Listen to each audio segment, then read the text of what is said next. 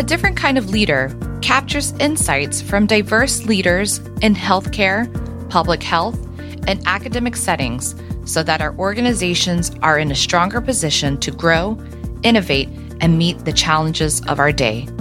To our listeners, thanks so much for joining us. Hello, this is Giselle Corby, a host of A Different Kind of Leader. I am so excited to reconnect with an old friend from when we were both at Emory, Dr. Jas Ahluwalia. Dr. Ahluwalia is a physician and public health scientist at Brown University School of Public Health and Medicine. He's been in academic medicine since 1992 and has been a practicing physician, faculty member, department chair, associate dean, and center director in medical schools, as well as a school of public health dean. His primary research areas are health disparities and smoking cessation and nicotine addiction in African American smokers. He has been continuously funded by NIH for over 25 years, having been the principal investigator or co investigator of more than $100 million in grants and has published 350 manuscripts. Jas has served on the U.S government's National Advisory Council on Minority Health and Health Disparities, on the board of directors of five national scientific organizations, and is currently appointed to the federal government's Interagency Committee on Smoking and Health that's chaired by the U.S. Surgeon General. Jas, thanks so much for being here. I'm so excited to talk with you. well, it's a delight to be here with you, Giselle, to watch the work that you're doing. And I believe that this leadership podcast is really something that is very beneficial to the broader community. So I'm thrilled to learn about it, thrilled to be a part of it, and of course, thrilled to reconnect with you from our early days, which really influenced my career back in Atlanta. Well, we're going to get there because I want to hear all about the journey to Atlanta and then from Atlanta. But first, I'm going to start with the question we ask all of our guests What is a quote that embodies your leadership style or your approach to your career? Well, I'm never a rule follower, so I'll break the rule and give you two quotes. And these are names that people have heard of, of course. One is Ruth Bader Ginsburg, who passed away in 2020 and said, Fight for the things that you care about, but do it in a way that will lead others to join you. And I choose that one because I think it's so important in social justice that you and I and many others are committed to. But it's really important to do it in a way that others join you because if they don't, you're not getting anywhere. You really aren't. And in fact, you're widening chasms. The second is really an amazing leader, John Lewis, an African American congressman who also passed away in 2020. I guess that was a definitely a tough year. And he said, never, ever be afraid to make some noise and get into some good trouble, necessary trouble. And I think that's also good words because it's important to not stay silent, whatever the case is. You really have to make noise. And sometimes you have to get in trouble, so much so that we know that whether it's Nelson Mandela or others, they've got to so much trouble that they're willing to give their lives and spend 20 years in prison, which is not an easy thing to do. So I think those are my two quotes. Amazing quotes, and not at all surprised that those would be the ones that you would offer up, knowing how much good trouble you've gotten into. So tell the listeners about your career. How did you get started? Tell us about your leadership journey. There's so many questions I have since the last time we spoke. Well, I'll keep it brief and let you sort of follow up. But I would say there are no physicians in our family. And, you know, my dad's a mathematician. He wanted people to get a PhD, but I and my elder brother did an MD. I redeemed myself because I did research. So that sort of kept my dad happy. in undergrad, I was very interested in medicine because I liked, it's, you know, it's sort of a little cliche. I liked people, uh, but I liked science. And so that's not a bad combination for a physician. So I started taking classes. I was a biochem major and philosophy minor, but sort of filled the blank in medicine, sociology of healthcare, politics of healthcare, philosophy of medicine. I took all those classes not to sort of try to get into med school, as I barely did, but really to explore medicine from different facets. I sort of, I guess, early on knew I wasn't going to be a practicing physician, which is critically important. We need them. And there's nothing that one job is better than the other. We need all these. But it wasn't for me. I want to sort of have, if you will, you know, again, cliche, more of a population impact. You know, I only got into two med schools, Tulane and Albany Medical College, and it's gray and cloudy in Albany, and New Orleans uh, seemed like a fun town. We were middle class. We couldn't afford to necessarily me fly down for the interviews. I did it regional. So when I stepped foot in New Orleans, it's like literally the first day of med school. Oh, wow. Yeah, it was fun. but there was, you know, a journey to Chapel Hill, your stomping grounds for my residency. And I always have this itchy thing where I always have to keep moving. They wanted me to stay for the Robert Wood Johnson program. I had this itch to move on. So I went to Boston. And there I proceeded to, and I think when you have this podcast, it's very important that people realize there's ups and downs in life. Leadership is not about ups, it's about downs and how you manage those downs, how you work with them, and so on and so forth. And I've had no shortage of downs in my life. And it's very humbling and it's very important to be humbled. And we'll talk about humility later on, I hope. But I failed my internal medicine boards uh, when I was a fellow and by a few points. And I was distracted by other things, shall we say. And it was the last year that if you took the boards and passed it, you were grandfathered in for life. So imagine that. That was a pretty sucky thing that happened.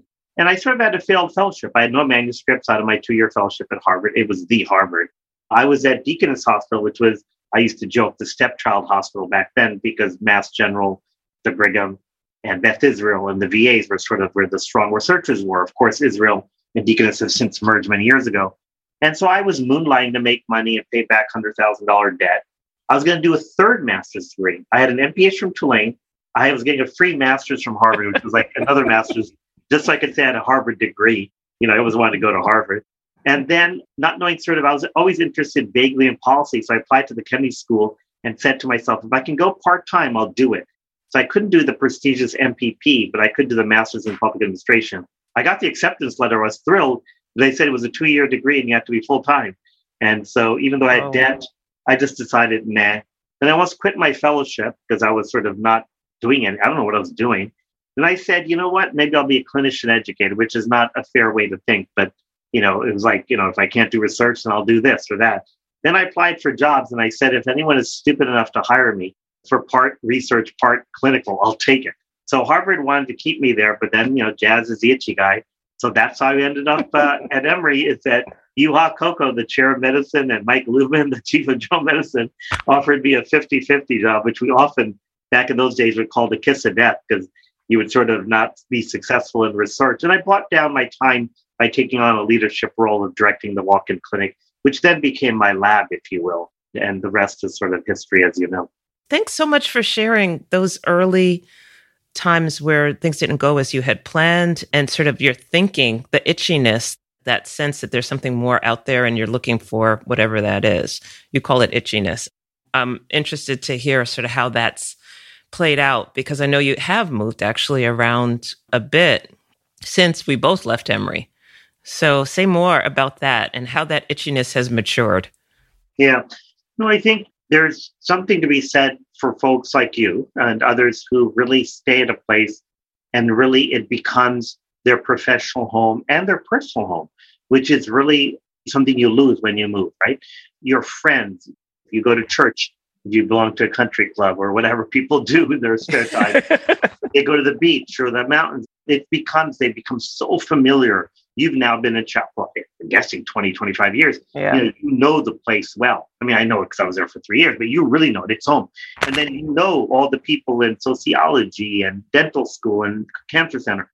And, you know, my personality, I tend to know people quickly, very faster than probably most people can in over 10 years. But still, there's a sense of instability when you move. And I think there's a sense that sometimes the grass is greener elsewhere. And let me tell you, it ain't very green anywhere. You know, it's just what it is. You got to fertilize it, you got to seed it, you got to aerate it, you got to till it, right? Mm-hmm. And then it, you know, gets green. So I don't have regrets in life. I don't believe in regrets and looking back in time and saying, "Oh, I wish I could have," because life is a journey. Now, you'll hear me use that theme a lot about journey.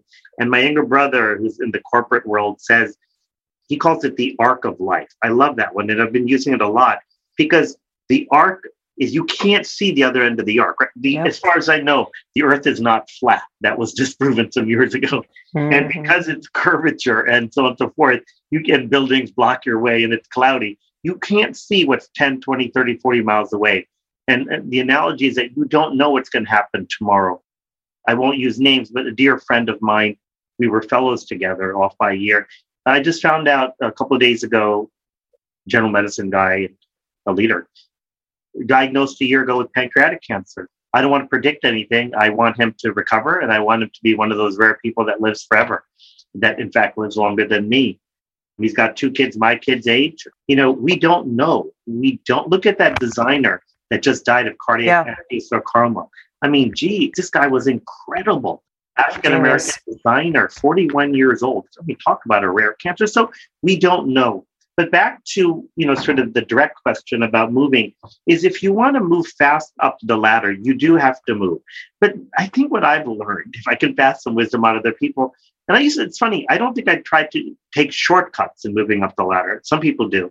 And I don't think I did, but I moved fast and I moved maybe too fast, I would argue. And by moving, why not just stay steady at a place and just move at a pace? Like really, it's the old, you know, hare versus tortoise. You know, who wins in the end is the tortoise. And so I called it paced approach, and, and there are no shortcuts. So I guess if I had to pass that wisdom on to my mentees and my kids, and I do, by the way, is that there's no green grass anywhere else.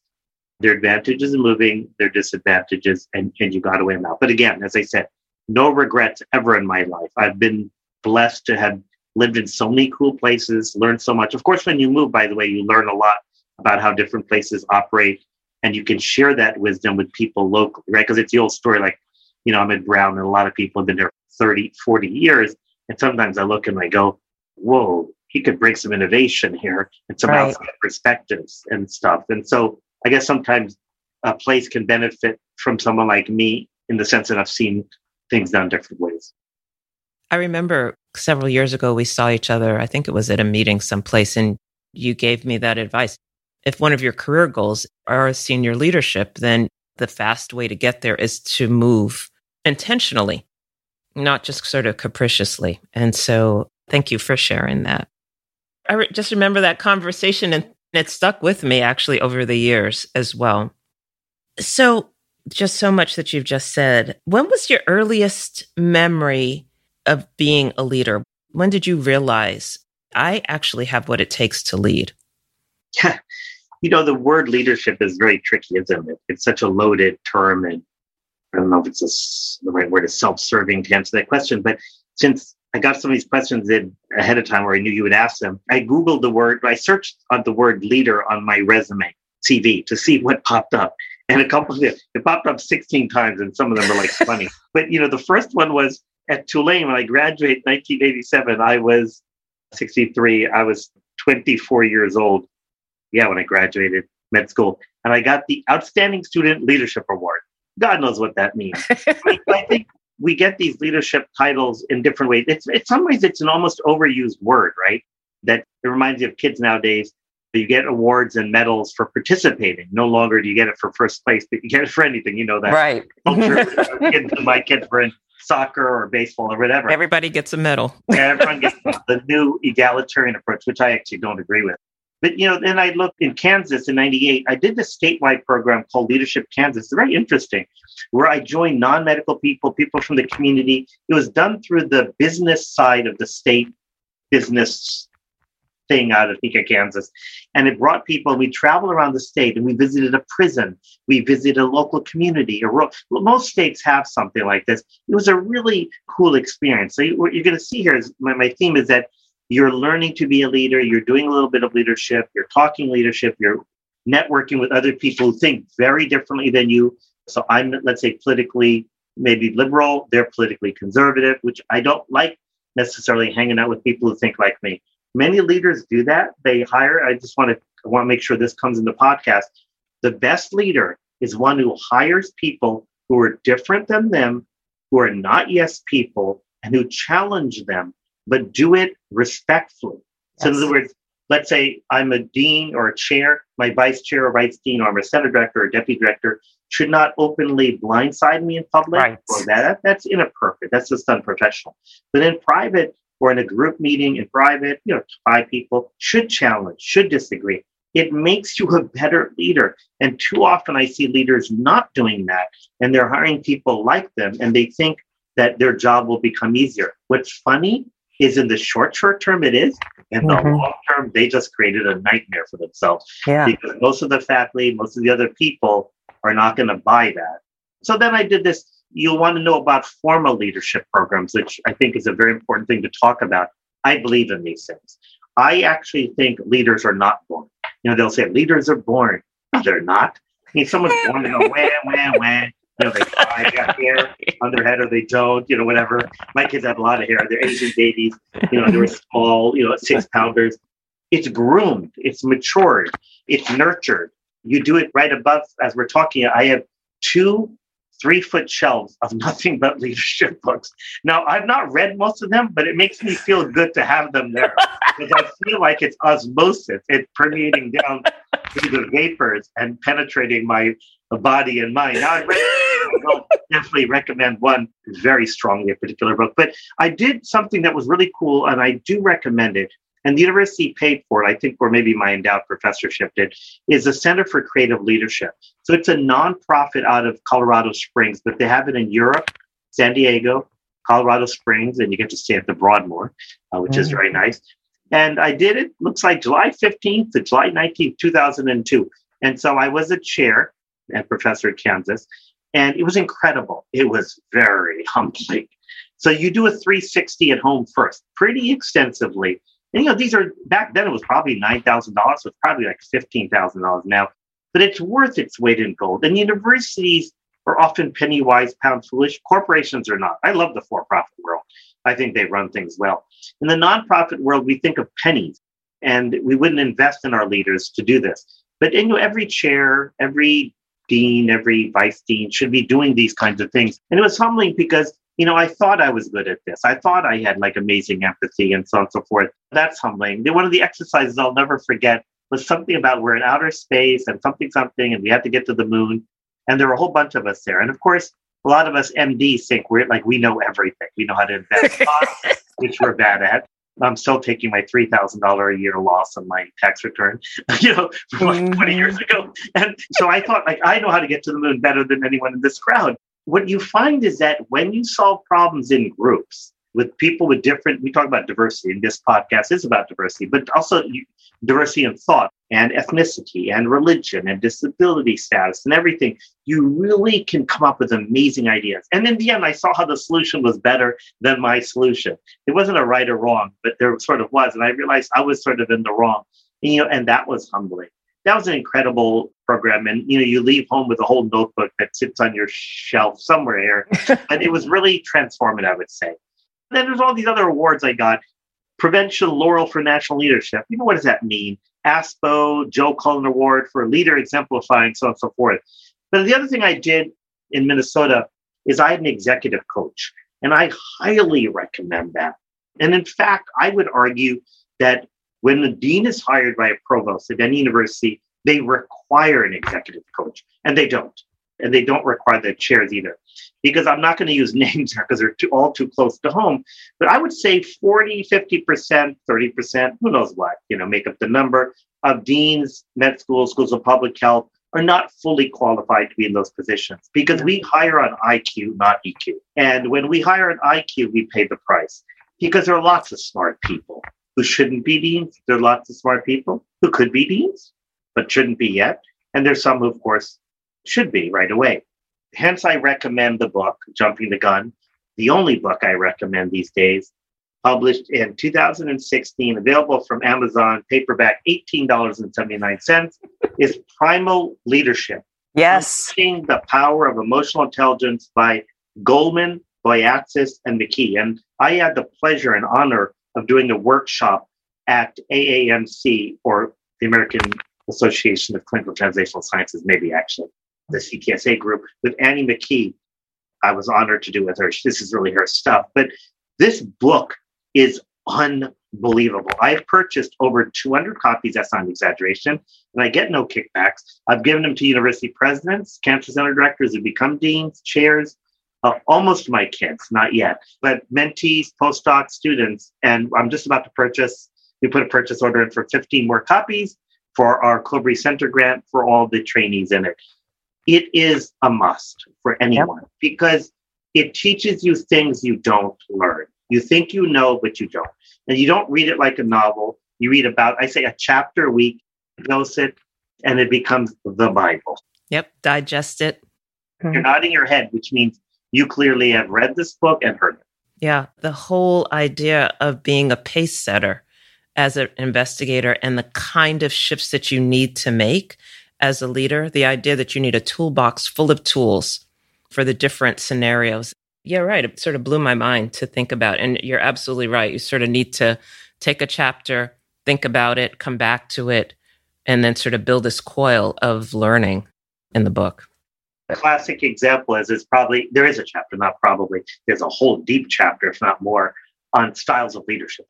And you know, there's I think eight general styles, eight to ten, autocratic, collaborative, dictatorial, yep. you know, whatever.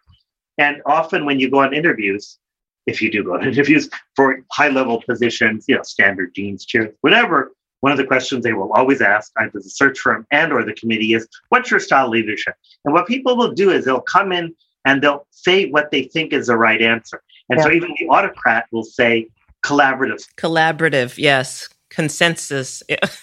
and what's funny is that's not the right answer. It depends on the situation. Exactly. The correct answer is it depends. And then the second part of the answer is, of course, is that generally the collaborative style or consensus or democratic, you know, is the best one to go with. But in times of crisis, you go into more autocratic style leadership or whatever. So it, it depends. Absolutely. And the good leader actually can change based on the situation. And often the autocratics can't. And even the truly like people who can't or conflict avoiders and you know, let's say collaborative, they can't make crisis decisions. So it's not like one's better than the other. Right. It's really about changing. So I think this is really it. This, you know, I hate to be dramatic again. My wife says I'm very dramatic, and I am. Is that this book is again another sort of life changing, transformative kind of thing, uh, along with that program in Colorado. Yeah, CCL also has a campus in North Carolina, in Greensboro as well. I did a, a week there, and just to say, it was pretty amazing. So you've been through and actually even developed your own leadership programs. So what did you find, or did you find anything lacking in these programs that you feel leaders from diverse backgrounds need to know? Well, you know, I think many of the programs like CCLE's back when I did it, which is now 20 years ago, probably didn't focus on diversity mm-hmm. and people of color because the issues were there, but they just weren't, shall we say, very visible or present. And I think all of a sudden people woke up and realized, oh my God, I joke, sorry for my sarcasm and cynicism and jokes, but also really realize that, oh my God, there is discrimination. Oh my God, I'm not woke or I am woke. Then there's a lot of guilt. I don't know if it's white guilt or other guilt, but there's a lot of guilt and everyone swings the pendulum. And I'm not a big fan of talk. I'm, you know, a big fan of just action rather than talking about these things. But I would say that it is very tough, this space about diversity and leadership and how to sort of uniquely train in that space. I would say that, you know, listening is very important for people in leadership programs to listen to what the stakeholders, the constituents, the trainees have to say. Their stories are amazing. I was on the phone yesterday on my drive from New Jersey to Providence, and I was talking to a PhD candidate of Chinese background, born in China, is now wants to apply to our PhD program. And was talking to me about, was very sort of really want to work with me because of the work I did, disparities, all the you know the usual stuff, but also that I was a person of color who wore a turban, you know, minority religion, darker skin, all that stuff, and was committed to this, and they loved that. So I think people who are from diverse backgrounds want to be surrounded by people of their ilk, and I think you know, I was just thinking about even this Thanksgiving about of my son's friends were over, and he's Indian actually was born in India, and he's from actually he's from North Carolina, uh, the Triangle area, and uh, he goes to Yale, and he was so comfortable. He slept overnight. He flew back early from Thanksgiving. We picked him up from Newark Airport. It was just so comfortable. I could walk around, you know, my hair down, literally and figuratively, and we could just chat. This sounds terrible. I don't think this would happen in a traditional Western family. Like he's our guest. So as my son's helping me bring in the hose from the outside, I had him vacuum the kitchen. That would yeah. not happen in a Western culture thing. Like your guest is helping out, like vacuuming the kitchen floor because we're getting ready to leave, so my wife doesn't have to do it. In my house, it does. you and I well, have the same color skin.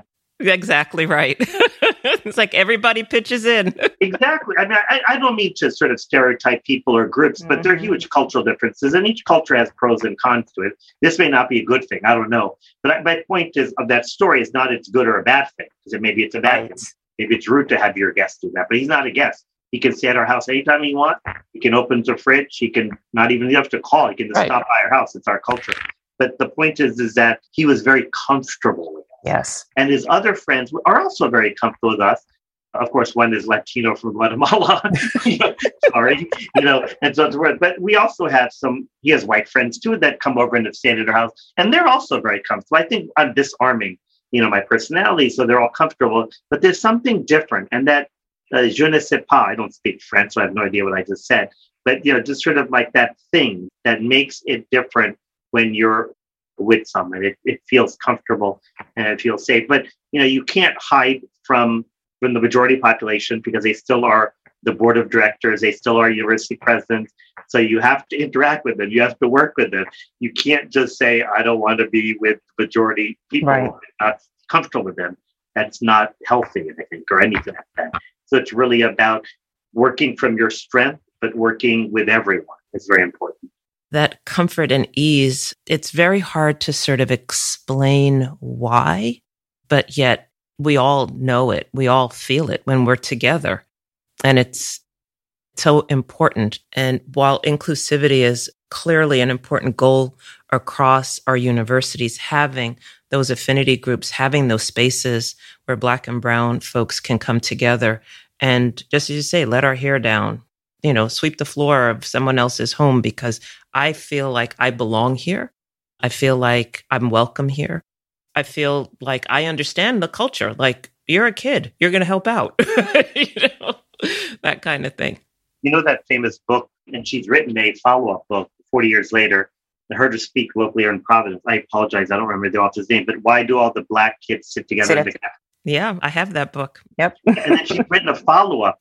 Oh, I didn't know that. Yeah, yeah. So the original book is from the 60s or 70s. And then mm-hmm. she wrote a follow up to literally, I think it's called the follow up to Why All the Black Just keep it simple. I heard her speak at a local school here a couple of years ago. And why do all the Indian kids sit go? Why do all Latino kids go? Well, one reason is because you, the majority population, never invited them to sit. There's that. so it's not just that they're more comfortable or they're in the ghetto it's because you never invited them. So I went to a high school in suburban New York, which is out obviously now more diverse. It's Rockland County across from Westchester, just mm-hmm. like 45 minutes outside of Manhattan. When I grew up, there was Italian, Catholic, white. There were four ethnic minorities in the school. Don Kim, Korean, who had a Parker pen, which I thought was so cool.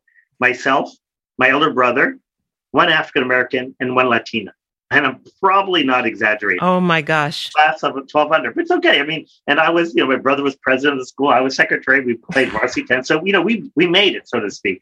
Mm-hmm. And we were mm-hmm. comfortable there. I mean, it was a comfortable town. It was Irish, Italian, Catholic, a lot of policemen from New York City bedroom community.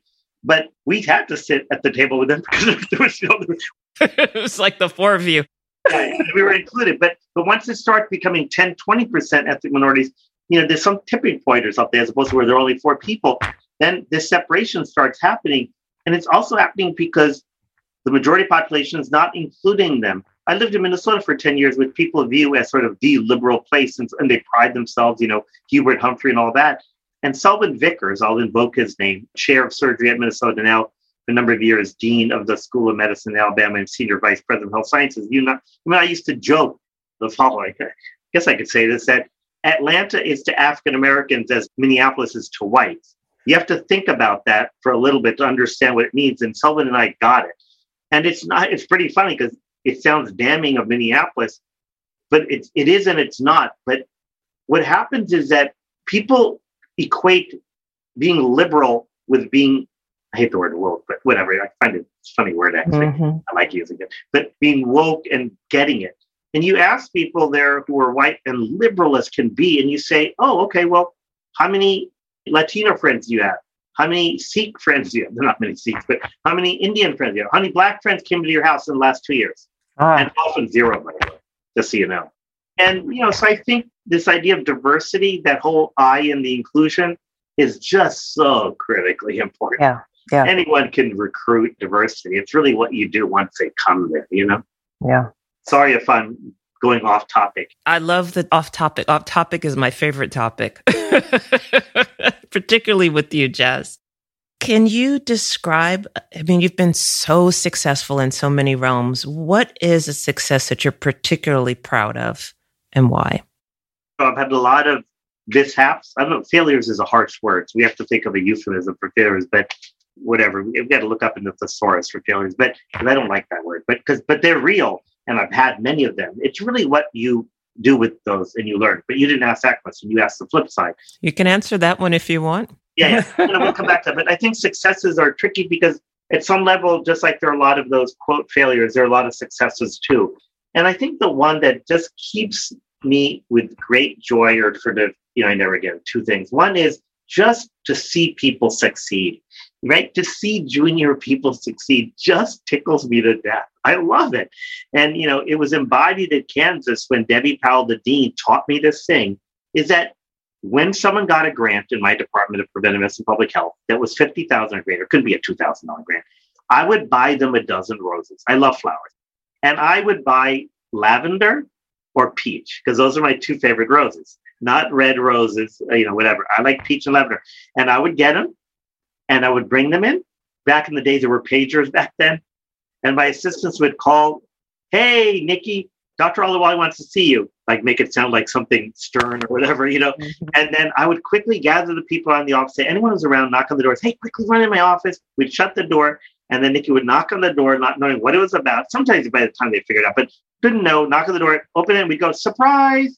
And we'd all stand there like 15, 20 of us, hand the roses, and they had one minute, no more than one minute, to say what their grant was about. And we clapped. That was us patting them on the back. Because if you look at the top 10 reasons why people keep their jobs, Salary is not in the top five, by the way.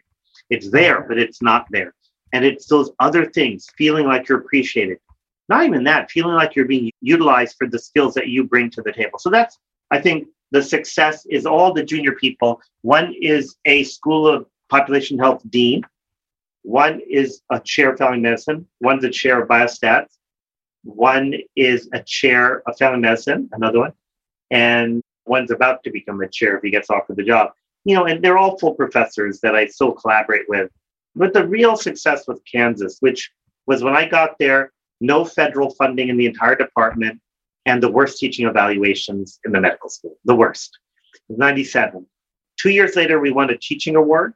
The department did, maybe a couple years later. I won a teaching award. I handed off the courses to someone else. And by the time I left eight years later, you know, it's a small place back then. We were the fifth most funded department in the med school. And then Ed Ellerbeck, who took over after that for 10, 12, 15 years, he was my sort of colleague mentee, took it to the next level. And they got a CTSA grant at Kansas and they became a clinically designated cancer center, which we built the building blocks for it. Yeah. Not, I say we, because it really was a we. And that was a real pride to see Kansas, which is pretty impressive medical center. And it really took a lot of people uh, to do that. So those are, I think, some of the things that were real joys for me. Well, you brought the topic up. What were areas or what was an incident or area that didn't go the way you had hoped that was important for you? You've already been so amazingly transparent about early stumbles, but is there one that stands out for you? Yeah, I would give one piece of advice. no shortage of advice because of mistakes and stuff. I would say one is that when you're in a leadership position, don't have the attitude or culture that when you come into a new job at a new institution or same institution, that you're there to fix anything. You're not there to fix anything. It's pretty arrogant to believe that, even though, by the way, the person who hires you, like university president or chancellor, tells you you're supposed to there to fix anything.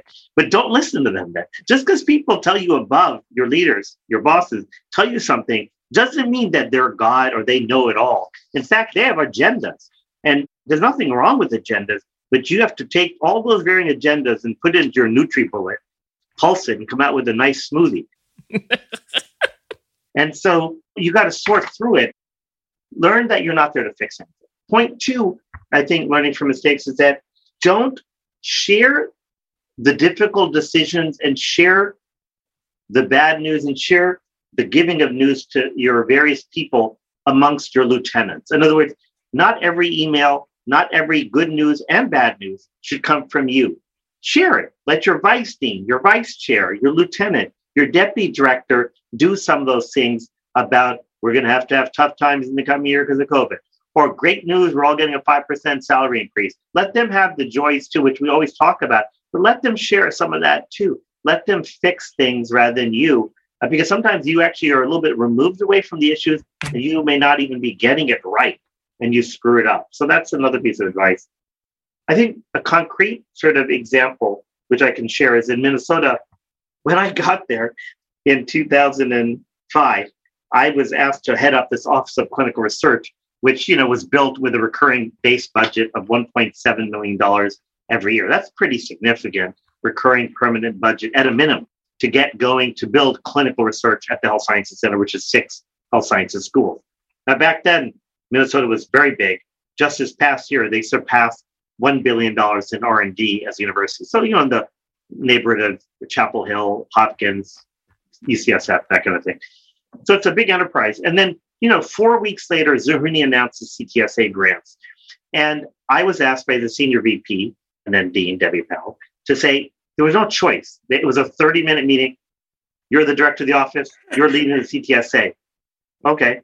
I had no chips. I had no relationships. I barely knew where the hallway bathroom was. I didn't have an administrative assistant. I was in a temporary office in the senior VP suite. I was still trying to get my kids into school right? And this I was in lead this $99 million grant, which I did. And it was fraught with issues. I'm not going to use names here, but it's fraught with personalities and issues that can be challenging. You know, in some cases, someone who applied for the job I did and thought that they should get it, and they clearly could have done. And in fact, I even asked the dean, why aren't you giving this person the job? And the answer was, Jas, because you're a consensus builder. Mm. As a leader, you are consensus builder. I would say that is true.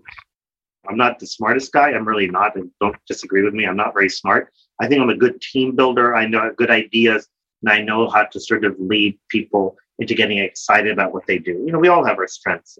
So I had those challenges and they were hard. If I look back, could I have done it differently? Yeah. Like maybe not take the job, possibly, you know, or take it and I don't know actually about that part fully. I handled it pretty well, but I got trapped. You know, don't get into traps these books are all useful. I'm looking at my bookshelf again for you, and there's a book. I don't know if we're allowed to curse on this podcast, but it's in the title, so I'm not cursing. called The No Asshole Rule by Robert Stott Sutton, and it's a leadership book. One book that I bought 20 copies of and I shared back then was Our Iceberg is Melting by the famous John Kotter. And that book concept is about change management. Sorry, I, I'm going on a ramble here, but talk a lot about change in leadership. Mm-hmm. Person has to come in and deal with change and create change is not an easy thing. In fact, I have another book here looking at it called Making a Leadership Change. So the world, the word change is very important because the question is how fast do you do change? You got to move fast, but not too fast. Yeah. You got to be inclusive, but you got to be decisive. Yep. And this is where executive coaching and Primal Leadership and those things come in because those are not intuitive. They're really not and your boss may actually push you to do things. And this happened a little bit in one of the situations faster than you should, and it backfires on you. And then you are disposable and they're still yes. around. It's okay. So important. Yeah, so, yeah, these are things. And one thing that you and I should try to learn more about, because I keep saying I will, I once read about this concept about diversity and leadership if you have more, please tell it to them on this podcast. I'll interview you. But this concept that ethnic minorities and people from different backgrounds are set up to either intentionally or unintentionally to take jobs that are called cliff jobs. C-L-I-F, oh. Ah. which is very, I read an article once about it, but we need to learn more. It's jobs that are high risk that you're set up to either succeed, not set up to fail, but it's high risk and very likelihood to fall off a cliff. And that ethnic minorities often take these jobs. Let's be a student of that and learn a little bit more about that. Let's talk about this idea of the cliff, which is very interesting. That is fascinating. I definitely am going to look into that. And there's something there, by the way. I, I just am thinking over my career your career, others. Yeah, the cliff job.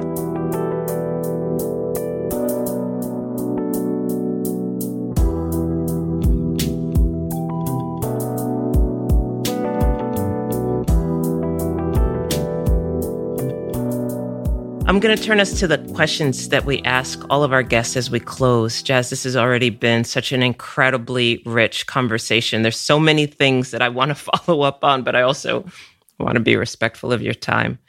So, what do you do for self care? How do you maintain the pace? You said that you drive from New Jersey to Providence. How often and how long does that take? And how do you sustain that? what happened was when we moved to Minnesota to be closer to my 80, back then 84, 83 year old parents who are now 89, 88. I'd been away from the Northeast for 30 years. So I took a job that it was not the right one to be dean at Rutgers. And I left that job and left Rutgers and took a year off. So when I was trying to figure out what to do, I was on a soul search. So I you know, met with the CEO of the Ford Foundation, he's great. And I met with the commissioner of uh, New York City Health. I met with a senior VP at Pfizer, trying to think what different because I do like the, the for-profit sector a lot, actually.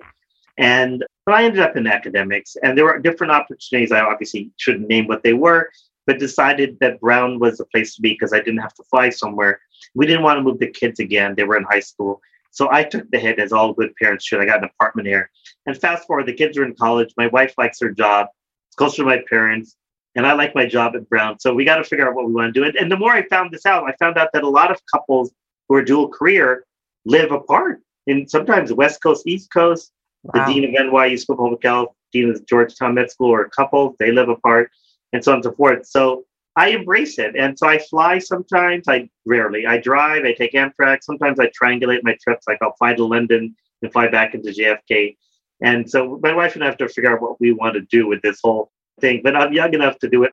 And I do a lot of phone calls with people who want to talk. I have so many students eh, locally here. I don't know. I feel like my phone, my name is on like the bathroom wall. I'm sure yours is too, saying Jas Aluwali, a good mentor, diversity, talk to him. And it's yes. like, Jesus, like, especially if something's happened the last couple of months. So I do the calls and I knock off an hour, an hour, an hour, and I drive carefully. It's hands free. And so I used to not like it, but it's not bothered me. For self care, here's what I do it's really important to take care of oneself. My dad, with his dadisms, you know, I don't know if you had a dad who had dadisms, but one of dadisms was never pursue money, it will come. I may have told you that mm. back in the day in Atlanta, but that's true. And money did come and it needed to. Second dadism health is wealth. yes. That's rather simplistic, but. And spot on. Yeah. You know, as you get older, I think as we face our mortality and our parents and so on and so forth, you just realize, crap, man, it is true. You can't go to a meeting if your knee is hurting or you need surgery or anything. You can't do your work. I love flying. I don't know if you know, I love travel. I was just in London a couple weeks ago. You know, I've got South Korea on deck for 2022, you know, and other trips to go to Jamaica every year during Christmas. We're going in three weeks. You can't do that if you're not healthy. So selfishly, I want to be healthy. And yet mm-hmm. you can't travel back and forth to New Jersey. You can't stay awake at night reading Grant, going to the gym unless you're healthy. So I go to the gym now more than I ever have in probably my life, other than college. So I go to the gym five days a week and I watch mm-hmm. Netflix and I use it. Second, I keep telling you, and you can check back in a year, I need to resume yoga. I was doing it for a while. Yoga is single handedly the best thing that any of us can do, whether we're tennis players, weightlifters, pole jumpers, or vaulters, or whatever, because, and I don't do it for spiritual reasons or, you know, any of that stuff. I just do it to stretch isometric training. It's incredible. It is. I completely agree with you. The agility, the flexibility, it's what you need if you're lucky enough to move through the decades. Yeah, yeah. And then you combine it with some aerobic on the treadmill or exercise bike. Next thing I do for self care is I love traveling with my family to different places. And we've been fortunate, privileged, lucky to go to places like Cambodia, Turkey, the balloon rides in Turkey, Costa Rica, Jamaica, Cancun, Bermuda. The list is huge and it's a real privilege. And I remember that every day.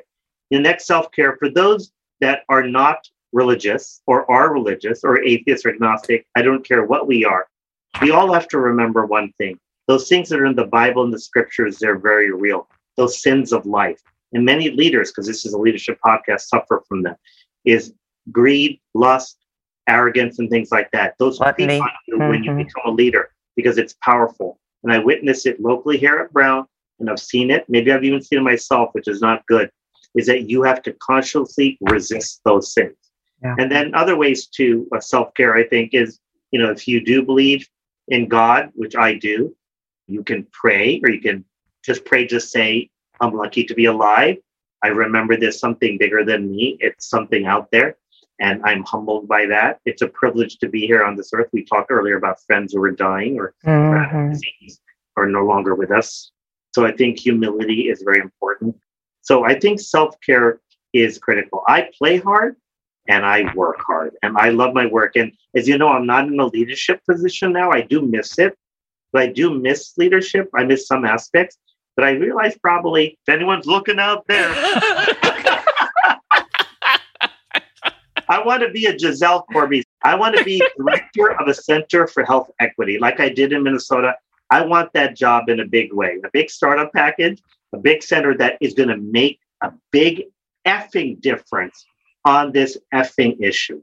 Yes. I want to be like you, Giselle, and I want to train people. I want to do policy. I want to influence state legislators. I want to train next generations. I want to do capacity building. I want to answer fourth level generation questions in health disparities. And I, you know, my whole career is intervention work. I don't yes. fear. I want to find ways to make things better in diabetes and high blood pressure, the big killers. And I want to see young people thrive and succeed, especially lower SES people of all races and ethnicities and ability status and so on and so forth. So that's my advertisement on your podcast. Awesome. Well, I don't know about you trying to be me. I'm trying to be you, Jess. So it's like we'll see how this mutual admiration society works. So you've talked about a bunch of leadership books and several that you recommend. Are there any that you want to lift up now that we haven't talked about? Primal Leadership. Yeah, Primal Leadership. It's a go to. What are you reading or listening to now? Music, podcasts, other than this podcast? I try to read. I have the best book collection, 95% of which I haven't read, or 97%. and I really, I wish I could show you a video camera. There's two stacks of books on the desk, two stacks on the side table, nine shelves over there at home in Jersey we've got bookshelves everywhere because my wife loves books. So be surrounded by books. It's good. I like reading a couple of things that I'm in the midst of reading. And I just bought a book today, by the way. It's actually the story of Matthew McConaughey, the mm-hmm. actor. He apparently wrote a book called Green Lights. Yeah, last year. Mm-hmm. Yeah, philosophical kind of thing, a little bit yeah. for men, but about his journey and things that we should be caring about stuff. I'm yeah. intrigued by that. So I thought that might be easy reading. So I just got it today, literally right before this call. There's another book by, he's a, oh, I won't get his name right, so I apologize, but it's about this concept of when you hit 50 and uh, you come over the mountain, and it's in the titles, but I apologize. There are two particular books. It's a concept that you're on the rise, like, and then you hit 50 and you're at the top of the mountain, whatever that means, and you're looking and you want to see where do you want to go next. The titles don't matter anymore what do you want to do that's different? How do you want to give to society, to your family, to people? And it's very interesting. But I'm going to send you the, the books, the link. I actually think Sam Saha might have mentioned that same book when he was on, because I remember him talking about sort of this threshold of 50. But we'll, we'll make sure to put a link to it. What do you think separates good leaders from great leaders? Emotional intelligence, empathy, and mm. kindness, leading with yeah. strength firmness, decisiveness, but with kindness. We don't have enough kindness in this world. Yeah. Uh, it's just unbelievable. And it costs nothing to be kind. And in high school, I had this very weird, funny teacher who would say to me, and this is in Nat Rockland County High School, he would say, Ahluwalia, why you smile so much? Why you smile? And he was trying to be funny or something. Again, people tell me I have this sort of smiling eyes pre-COVID without you know smiles they call them now. it sort of smiles too, and and I think it's really infectious. Kindness and smiles is infectious. I need to do a better job. We all need to do a better job. And I think leadership through that is humbling and it's good. What advice would you give to your younger self? Be kinder, be more empathic, have more emotional intelligence, be humble. And I guess what advice I'd give to myself is what advice to give to my kids. And this is what I say. And we did during Thanksgiving. We went around the room, did our thing every year. It's very emotional what you're thankful for. Half the people were crying. There were 20 people. The room It was emotionally draining at the end of the hour. But I would say we are very privileged in my family. We are very privileged. And I'm getting emotional, as you can see. Yeah, take your time. That we we have so much. I can wake up in the morning. I can go out and pay for breakfast. My car breaks down get it repaired. We had a leaking explosive faucet. We had to cancel a party, cancel the caterer this Thanksgiving because that we had flooded. We wiped it down. We called the plumber. Five hundred dollars, no problem. Nothing is ever a problem. Mm-hmm. Got to eat sushi. Don't think about it. Real leaders really inspire people to care about people that are less fortunate. And we are filled in this world and in this country that are profoundly less fortunate than us. White people, people of color, disabled people, homeless people. We are not living in God's eyes or anyone's eyes, if we're not religious, of being kind humans until we really are doing a better job. Thank you so much, Jas. This has been such an incredible conversation. And thank you so much for really the passion, the commitment, the authenticity that not only did you bring to this conversation today, but what I know of you from 20 plus years ago and that same qualities that you brought to your leadership. I thank you so much for being the kind of example that we all need to really think about and embody the kindness, the deep feeling, the empathy. No, I would say take my good attributes, but drop my bad. if only I could. If only I could do the same. you do that, but I'll, I'll keep working on my weaker qualities because it's a journey. Thank you so much, Jas. Thanks to our listeners for joining us, and special thanks to Dr. Jas Ahluwalia. This episode was hosted by Giselle Corbie and produced by Sable Watson and Rachel Quinto. Our production assistant is Shelby McLam and contains music from Mixout and Chill Out Lounge and sound engineered by Sam of Kingdom Media. Visit our website at differentkindofleader.com to find resources for your leadership toolkit and hear more from other leaders. If you like what you've heard, please rate us and leave a comment wherever you listen to podcasts. It helps others to find us. Like and comment on Facebook and Instagram at Different Kind of Leader, all one word, as well as on Twitter at DK Leadership. As always, we want to hear from you, our listeners, so please contact us at differentkindofleader at gmail.com. Thanks for listening. This is A Different Kind of Leader.